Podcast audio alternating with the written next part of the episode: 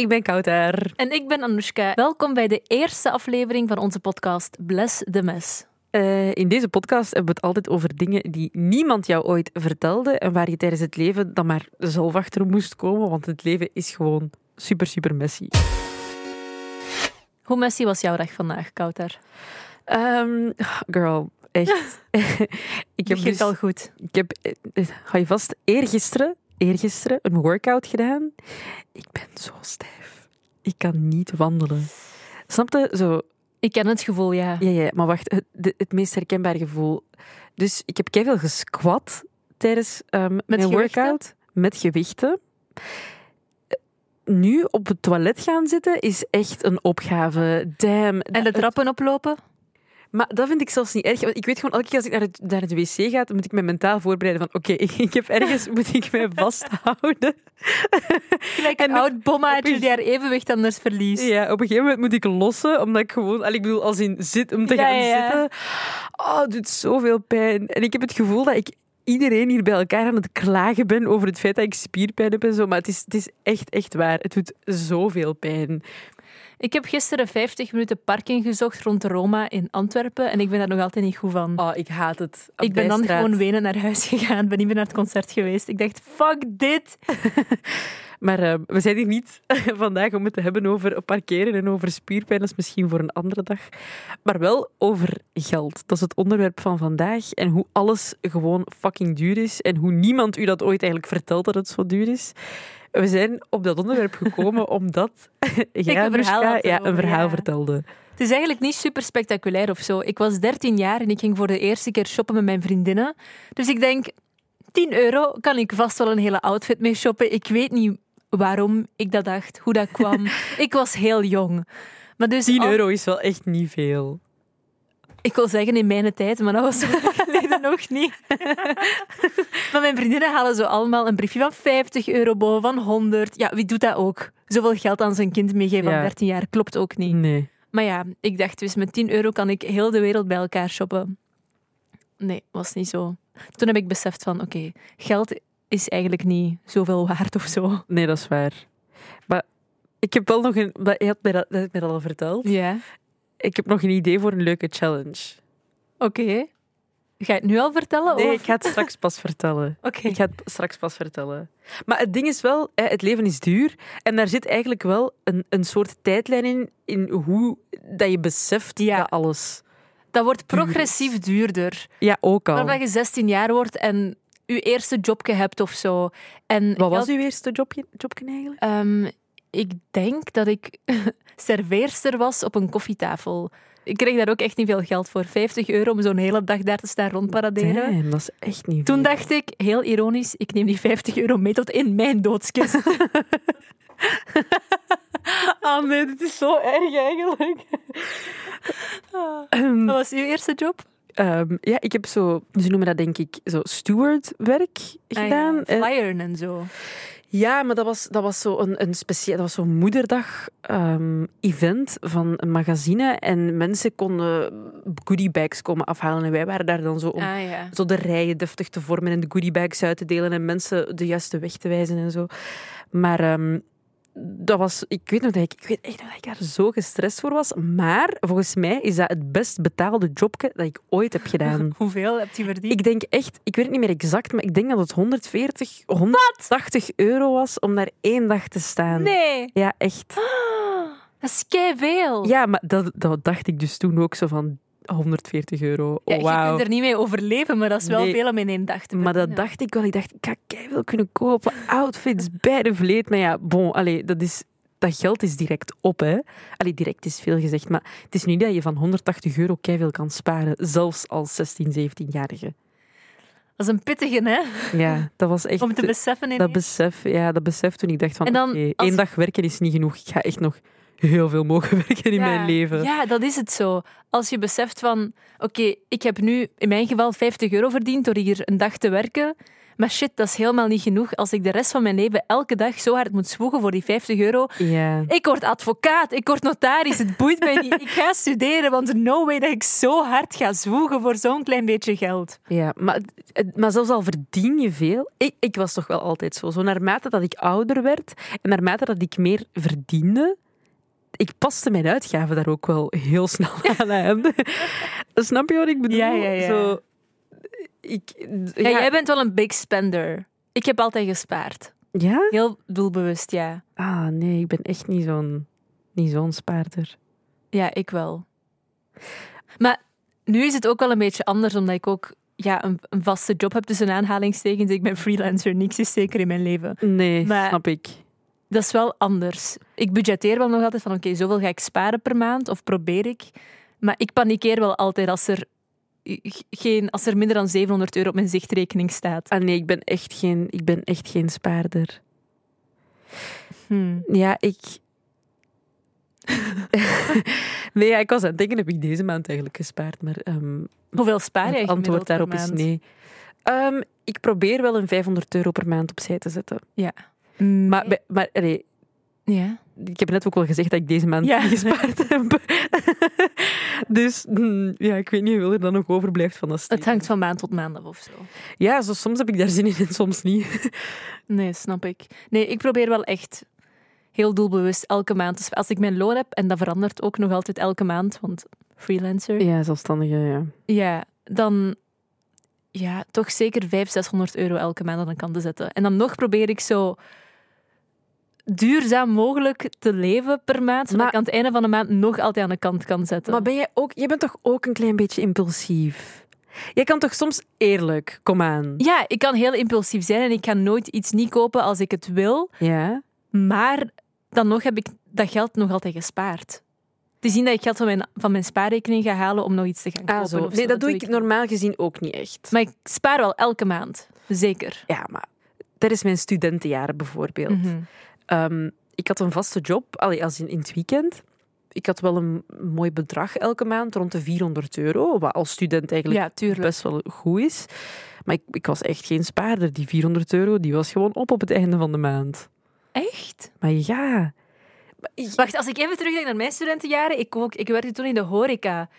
Ik, ik, werkte maar vier dagen per maand, denk ik. één keer per week. En dat geld was er ook altijd direct door. Maar dat, is- dat was voor mij mijn extraatje, want ik kreeg wel nog maandelijks geld van mijn ouders. Ah nee, ik had geen zakgeld. Dat was, mijn geld was Ah, ja. mijn geld. Je hebt, je hebt ook mensen, zo vrienden van mij bijvoorbeeld, die, die leefden soms echt heel skeer. Ja? Die gingen zo wc-rollen uit de aula-toiletten halen, om dat dan niet te moeten kopen zelf, zodat ze meer konden uitgeven aan bier en cocktails en zo. Ja.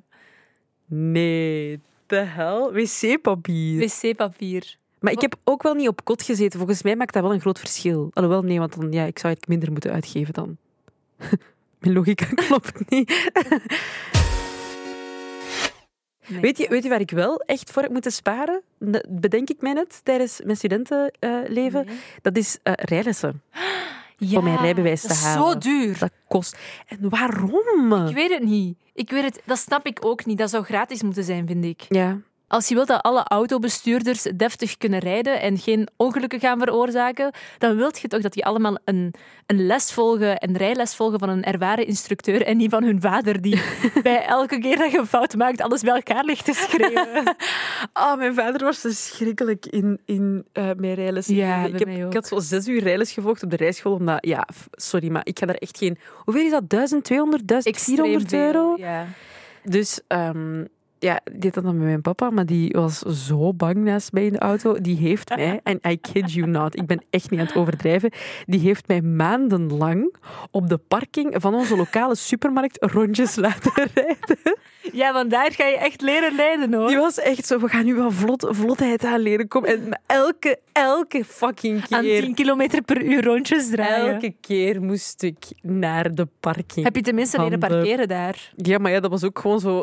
Ja, want het was altijd naast dat je buiten de uren van nee, de, er van de winkel dus was een lege Er parking. was geen uitdaging gewoon. Ah, dat was, die wou nooit met mij de auto snelweg op. Die wou geen, die, het was echt zo pas in de laatste twee weken dat hij met mij de baan op is gegaan. Gaan. En dan zo, in zijn hoofd was het dan veiliger om zo wijkjes te doen, maar dan is het goed weer en zijn daar fietsers.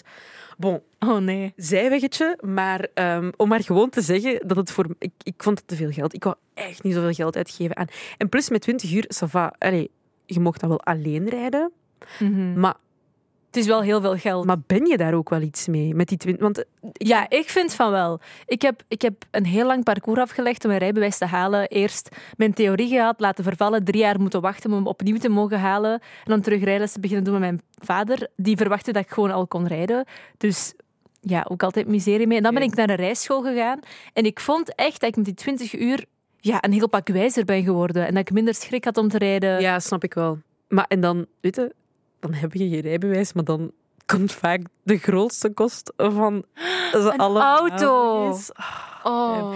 Ik heb wel echt het geluk gehad dat ik een vrij goedkope auto, maar het is niet Hey, dat juist, dat je had hem gekocht van zo oude mensjes. Nee, ik had hem gekocht van een eh, vriendin van een vriendin. Maar dat waren best wel mensen die, die, eh, die wel wat geld hadden en zo niet veel besef hadden van hoe duur een tweedehands wagen was. Dus ik heb mijn auto... Ik wil zo iemand zijn. Ik, ik had eh, mijn auto voor pff, 1000 euro, denk ik, gekocht toen. En da- daar was nog maar 80.000 kilometer mee gereden en zo. Dat was fantastisch. Maar dat, weet je, ça va, 1000 euro, maar dan komt daarbij wegenbelasting, Je moet je auto gaan inschrijven, dat ook nog eens geld kost. verzekering, elke, Ja. elk jaar keuring. Maar vooral die verzekering. Ehm, ik heb al drie keer een auto-ongeluk gehad en ik ben drie keer in fout geweest. En ik ben altijd heel blij geweest dat ik een verzekering had. Anders moest ik echt duizenden euro's afdokken om die persoon te vergoeden. Dus dan denk ik, het is niet erg, ik betaal me wel blauw aan die verzekering. Het boeit me niet, zolang dat ik, geen, zolang dat ik niet schulden moet aangaan om, om iemand anders auto te gaan fixen of zo. Oké, snap ik wel. Maar wat ik niet snap, zijn al die verzekeringen die je moet nemen wanneer je alleen gaat wonen, wanneer je iets gaat huren. Oh my god, je hebt een brandverzekering, je hebt een familiale verzekering, ik heb nog een verzekering ergens en dat kost mij altijd rond de 500 euro per Wat? jaar. Ja. Maar eh, Ik weet niet waar ze voor dienen allemaal, of waarom dat ik ze moet hebben. Mijn huisgenoot was heel goed op de hoogte van alles, dus ik zei, meid, los maar ik weet echt, ik weet daar niks. Nee. Maar wat, kost dat echt zoveel? Want ja, ik woon niet alleen, ik woon nog thuis. Ik weet enkel dat ik constant geld was aan het overschrijven naar mijn huisgenoot. En dacht van, oké, deze verzekering en dit en dat en dit en dat. En je moet ook denken aan je eten dat je wekelijks moet kopen. Dus dat zijn ook kosten die erbij komen. Was- en kuisproducten, ook niet heel goedkoop. Een fles was, wasmiddel kost wat 10 euro of zo. En dat is op om de twee weken. En is waspoeder goedkoper of niet? Dat weet ik niet, daar kijk ik niet naar. Ik, ik volg gewoon wat mijn mama doet thuis. En die gebruikt ook altijd ja, ik wasmiddel. ook. Ik ook. Maar, maar dat, is het, dat is het ding. Zo, wij zijn al aan het zagen, allee, zagen, terecht aan het zagen over Ja. alleen wonen en huren. Ik heb maar werkelijk geen idee, maar geen idee, Ja. hoe ik ooit een huis ga kunnen kopen. Heb je al eens van die simulaties gedaan online bij banken Girl. om geld te lenen? Ja. En het maakt echt niet uit, al geef ik zo fictieve bedragen in, denk ik zo van, oké, ik ga even zo, er zo 40.000 euro bij kletsen, om gewoon te checken of dat als ik zoveel op mijn spaarrekening heb staan, of ik dan wel een huis zou En? kunnen kopen. En elke keer is het zo, jij kan nog geen huis kopen. Maar wat, wat geef je dan in? Pff, dat weet ik niet meer. Dat weet ik echt niet meer. Wat, wat heb jij al gedaan? Ja, En? de laatste keer dat ik het heb gedaan, kon ik wel lenen, maar dan moest ik, dan moest ik 80.000 euro zelf bijleggen. En ik dacht, hoe moet ik dat doen? Dat kan niet. Ik heb zoveel geld niet op mijn spaarrekening staan. Maar waarom... Maar ik denk, dat is zo niet leuk. Ik heb zo het gevoel dat als, ik, als mijn ouders praten over huizen, hoeveel die vroeger kostten, dat was zo, wat, 30.000 euro? Geen 30 euro ging zeggen. Nee, dat is nog net niet. Nee, 30.000 euro. Ja, dat is niks. Dat is niks, Dat kan hè? ik nu kopen. Sold. Oh, ik wil dat. Ik wil dat. Maar ik denk ook, zeker als je zo... Ik, ja, veel van mijn vrienden kopen nu huizen of zijn aan het Mhm. kijken om te kopen. En dan denk ik ook van, maar ja, het is niet dat jij superveel meer verdient dan mij, dus hoe kan dat? ja. Dan ben ik eens gaan rondvragen en blijkbaar krijgen heel veel van, ja, van mijn vrienden wel geld van hun ouders om een huis te kopen. Ah, zo, ja. Of, ofwel ja, krijgen ze het gewoon, ofwel moeten ze het zelf nog terugbetalen. Of ik weet niet wat die systemen precies zijn, maar Mhm. dat is wel iets waar ze op kunnen rekenen. En als je dat weet, kan je dat wel zo meer in perspectief zetten. Of zo. Ja, wa- ja, want ja, ik heb dat bijvoorbeeld niet. We hebben het allebei eigenlijk niet echt, denk ik. Ja, Nee. want ja, Ja. jij hebt, voor de mensen die het niet weten, je hebt Armeense roots, ik heb Mhm. eh, Marokkaanse roots. Mijn papa die is ehm, eerste generatie hier. Mijn mama intussen tweede generatie. Maar op één of twee generaties krijg je hier geen gigantische Nee. spaarrekening opgebouwd. Dat is Nee. gewoon zo. Dus dat is iets waar ik en jij waarschijnlijk ook Ja. zo tijdens het leven wel bij moeten neerleggen of zo. En dat is, allee, dat is oké, hè? Dat is oké, hè? Dat, dat, maar, ik denk ook wel dat we er allebei zullen komen, maar dat we misschien gewoon ja, iets harder gaan moeten werken of een tandje bij gaan moeten steken. Want we staan sowieso al een stap achter tegenover mensen die dat wel hebben. Ja. Maar dan nog, het is niet omdat je een. Er is nu ook wel een super specifieke case of zo, migratieachtergrond. Maar er zijn Ja. ook wel gewoon mensen zonder migratieachtergrond die dat probleem tussen aanhalingstekens ook wel Ja, hebben. Tuurlijk, ik ken genoeg vrienden van mij die ook zeggen van ik heb geen idee hoe ik een huis ga kunnen kopen. Nee, hetzelfde. Omdat zeker als je nu de verhalen die ik hoor van mensen die op een huis bieden, maar dat die gewoon Worden overboden. tot 50, 100.000 euro of zo. Dan vraag je je toch echt af van hebben die mensen geld te veel? Ja, denk Waar echt komt dat het vandaan? ik denk oprecht dat er mensen zijn die geld te veel hebben. En een van die mensen zijn denk ik notarissen. Want waarom de fuck moeten die zoveel geld krijgen? Ik, Ja, dat is. Je moet, hoeveel is dat? Ik denk 10% van eh, de prijs van je huis of van je appartement gaat naar de notaris. Maar waarom? Wat Ik doen die? Ik weet het echt niet. Wat doen die daarmee? Als dat hun loon is, sign me up. Ik ga terug studeren hoor. Ik wil dan ook wel terug. Ik, ik wil dat echt weten. Misschien moeten we gewoon iemand bellen. Ja? Ja, kom, ik ga googlen. Oké.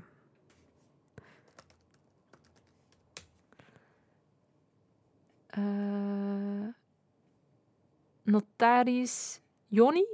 Is goed. Ja, hopelijk neemt ze op. Oké, even intikken.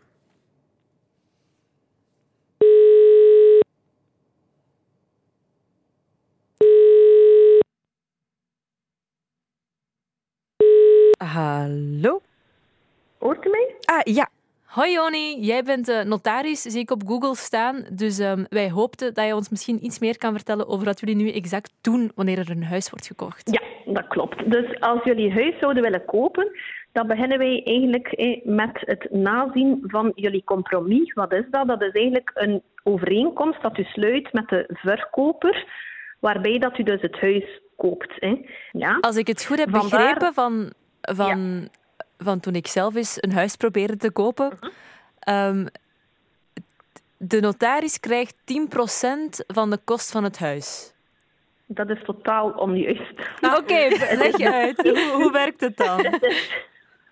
Het is de fiscus die 10% krijgt van eh, de prijs. Hè. Ah. Dus veel mensen, wij moeten als notaris alle fiscale kosten afrekenen. En u betaalt dus aan ons een bedrag op een huis van eh 250.000 euro, zal dat gemiddeld een 30.000 euro zijn, zoiets. Hè. En dus veel mensen denken dan dat wij 30.000 euro verdiend hebben. Maar Ja. zo is dat dus niet. Hè. Dat geld is niet voor ons. De overgrote meerderheid van dat geld dat gaat naar de fiscus. Dat zijn belastingen dat u betaalt op het aankoop en het verkopen van een woning. Ah, En hoeveel Ja. houdt u dan over daarvan, van die 30.000 En euro? gemiddeld de verkoop, hè, als u een teerloon zou berekenen op een verkoop van 250.000 euro, dan zit u tussen de 2200 en de 2500 euro die voor de notaris is. Ah. Ik dacht Ja. echt, ik moet notaris worden, want die verdienen superveel geld. Ja, ja, maar moest dat zo zijn, dan zou ik ook maar vijf jaar werken en dan zou ik ermee stoppen. Helaas is het niet zo. Hè. Oké, Ja. dat is duidelijk vanaf nu dan. Alles is gewoon duur, man. Ja, alles is duur. Straks, ik echt nog zitten denken, zo, wat is gratis? Het enige wat gratis is, denk ik, lucht inademen. Ik denk echt, de- serieus. ik heb een en verhaal. zelfs, ik nee. heb een verhaal.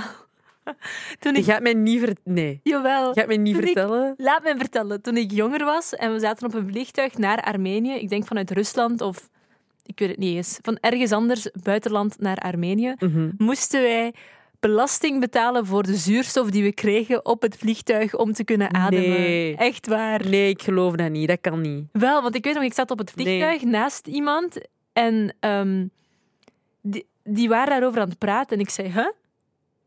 Geld voor zuurstof? En die zeiden, ja, ja, ja, ja, meisje, zo is dat hier. Ik dacht, wat? Dat kan niet. Wat, stond, er- wat stond er op uw ticket? Dat kan toch Welk niet? ticket? Hoezo? Ik krijg toch een ticket? In Armee krijg je in Marokko overal een ticket nee, voor koud daar. Nee, dat is waar. Maar dat kan... Dat, dat is toch super louche. Sorry, maar... eh, Wat? Maar ik kon wel ademen op het vliegtuig. Thank God, dat is goed. En het is goed, al goed. Maar dus, ehm, om nu even nog terug te gaan naar de challenge. die Ah ja, had had je iets van gezegd, ja. Ja, ja. Doe niet alsof je het al vergeet. Ik ben er sowieso al heel, de, heel deze aflevering aan aan het denken van wat een mogelijke challenge zou kunnen Ik zijn. was het echt vergeten, sorry. Nee. Allee, vertel dan. Oké, dus je zei daarnet hè, dus dat je met 10 euro bent gaan shoppen toen je 13 Snoepjes jaar was. toen, ja. Maar ik was dus aan het denken, zou het echt niet mogelijk zijn om te gaan shoppen, niet met 10 euro, maar wel met 20 euro? En en wat, wat wil je dan shoppen? Shoppen een heel outfit. Schoenen en al. Dus ik daag u uit, Anoushka, Mhm. om allebei een outfit te shoppen voor maximaal niet meer dan 20 euro. En een outfit, een zo volledig mogelijke outfit. Dus schoenen hoeven er niet per se bij. Als je ze hebt, dikke plus. Ik ben wel down. Ik ben wel benieuwd wat we daarmee kunnen doen. Ja? Ik denk, denk niet dat het makkelijk gaat zijn, want kleren zijn echt niet Denk- meer zo goedkoop als vroeger. Nee, dat is waar. Maar ik denk wel dat ik ga winnen. We hebben net elk 20 euro afgehaald. Geen euro meer. Toch, Kouter? Ja, ja, geen euro meer. Of misschien een klein beetje euro, een euro of twee of zo. Nee. Nee, oké, nee. Ik ga mij aan 20 euro houden. I promise. Ik denk wel nog altijd dat ik het beter ga doen, maar dat is misschien een discussie voor straks. Ehm heb je al een plan? Ik ga nu terug naar waar we vandaan kwamen. Dus ik zie jou straks. Oké, bye. Oké, ik ben een eerste winkel binnengestapt. En eh, het is een winkel waar ik al vaak shop. En ik dacht dat ik hier misschien wel iets ging vinden, maar alles waarvan ik denk dat het oké is, is toch meer dan 20 euro. Ik zie hier een supermooie vestje, 40 euro. Ik denk dat ik het even over een ander boeg ga gooien, want zo gaat het niet werken, denk ik. Ik ben hier in een soort van winkel waar je kleren per kilo kan kopen. En momenteel staat de prijs op 15 euro per kilo. Dus als ik gewoon een volledige outfit aan 1 kilo of zo kan scoren, dan ben ik gewoon klaar. Ik heb één iets gevonden en het kostte 2,95 euro. Dus ik heb nog 17 euro of zo om een broek te vinden en misschien een jasje of een tas of misschien zelfs schoenen. Ik eh, ben dus bij mijn eerste tweedehandswinkel waar ik naartoe dacht te gaan. Oké, dus in die winkel ehm, heb ik twee topjes gevonden. Iets blauw en iets beige. Zo'n blouseachtig ding en een, nog een blouseachtig ding. Ik heb daar 5,30 euro betaald. Dus ik heb nog een 15 euro, als we het afronden naar boven, over om een broek te vinden. En hopelijk nog iets van accessoires en schoenen en kousen of zo. Dat is misschien wel veel voor 20, maar we gaan ons best doen. Let's go. Oh, dit is echt een mooie broek. High-waisted, zo echt lang tot aan de enkels. Dus echt mijn ding. Donkerblauw. En 15 euro. Dat betekent dus dat ik nog 3 euro over heb om een extraatje te kopen. Maar ja, wat kun je kopen met 3 euro? We zijn net aangekomen op de redactie van M&M. Ik ben heel benieuwd naar uw outfit. We staan met onze rug naar elkaar. Op drie kijken naar elkaar. De reveal, de big reveal. Oké. Eén, twee, drie. Oh my god, Anoushka. Wat? Jij ziet eruit alsof jij in Samson en Gert zou kunnen spelen als Gertje. Ik vind het ook geen belediging of zo. Gert Verhulst is superrijk. Als hij rijk is geworden in deze outfit, pff, ik doe hem nooit meer uit vanaf nu. Jouw outfit ziet er eigenlijk echt super oké uit. Er is iets wat je twee jaar geleden of zo zou aandoen, vind ik. Een beetje bomma-achtig, maar zo bomma gone wild. Mijn outfit heeft ongeveer 18 euro gekost. Mijn topje was 2,75 en mijn broek was 15 euro. Oké, mijn outfit was ehm 20 euro en 28 cent of zo. Van waar heb je die 28 cent gehaald? Ja, het ding is... ah, Ik vond het zelf ook irritant, maar ik heb ergens twee stuks gekocht. En eigenlijk heb ik dat stuk nu niet aan in deze outfit. Dus eigenlijk, eigenlijk telt dat ook niet meer. Dus ik vind wel dat ik onder de 20 euro ben gebleven. Nee, je hebt het stuk gekocht. Je hebt een deel van je 20 euro opgedaan aan iets anders, waardoor hij niet meer genoeg had om je broek of zo te kopen. Dus ja, eigenlijk. Oké dan. Als je onze outfits ook wilt zien en het volledige proces wilt volgen, uitgebreider dan hier, dan moet je even naar mnm.be gaan om onze vlog te zien, die we hebben opgenomen tijdens het shoppen. Oh, het is echt heel leuk. We moeten het zeker checken. Nu hebben we sowieso al eh, drie dingen geleerd vandaag. Mhm. Het eerste is, wat je ook doet, always remember, je hebt er vast wel een verzekering voor nodig. Het tweede is, de notaris is je vriend. En die verdient helemaal niet zoveel als iedereen denkt.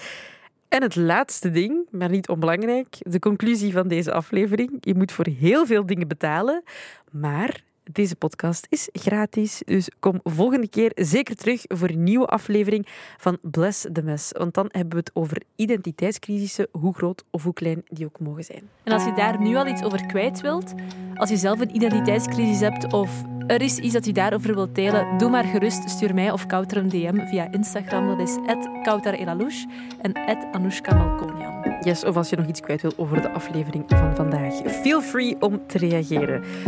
Bedankt om te luisteren en tot de volgende keer. Doei. Bye bye.